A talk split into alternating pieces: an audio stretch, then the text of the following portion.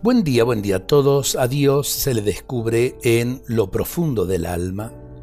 Dice un proverbio sudafricano, Dios nos visita frecuentemente y la mayoría de las veces no estamos en casa.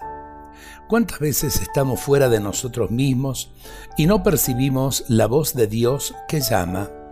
En un mundo lleno de tecnología, eh, vivimos fuera de nosotros mismos.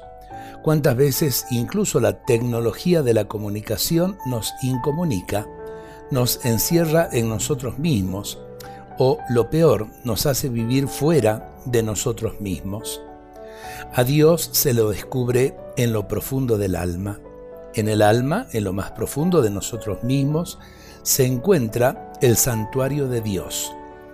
Sin cultivar la dimensión de la interiorización personal, Andamos despistados fuera de nosotros mismos, fuera de casa, y no percibimos la llamada de Dios.